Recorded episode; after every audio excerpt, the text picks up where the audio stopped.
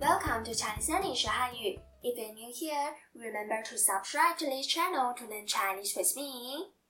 We have talked about pinyin on the last podcast, and today we'll focus on 注音符号. We also call it 注音.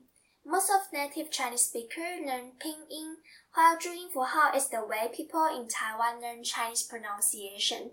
So if you have chance to come to Taiwan like traveling, working, studying, and so on, I can say if you ask people on the road like, what is 注音符号? Can you tell me? They will be happy to help you out.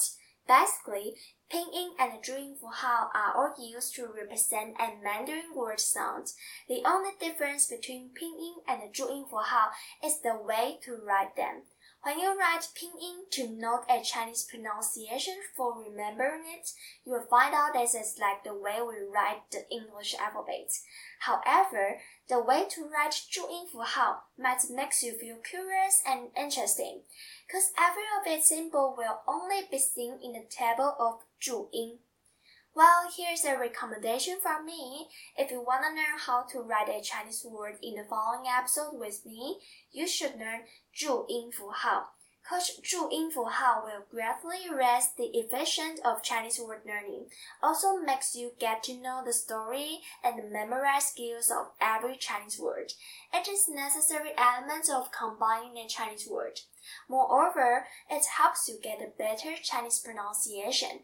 Listen to now, you may want to ask me like, you said that pinyin and Zhu yin Hao are all used to represent a Chinese word sound, right? But why 注音符号 help us better when we are learning how to speak Chinese?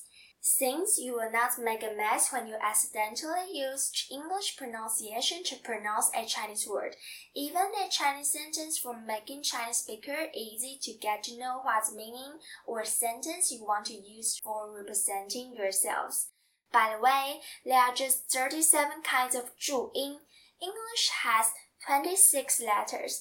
There are only 11 symbols more than English alphabet of 注音符号.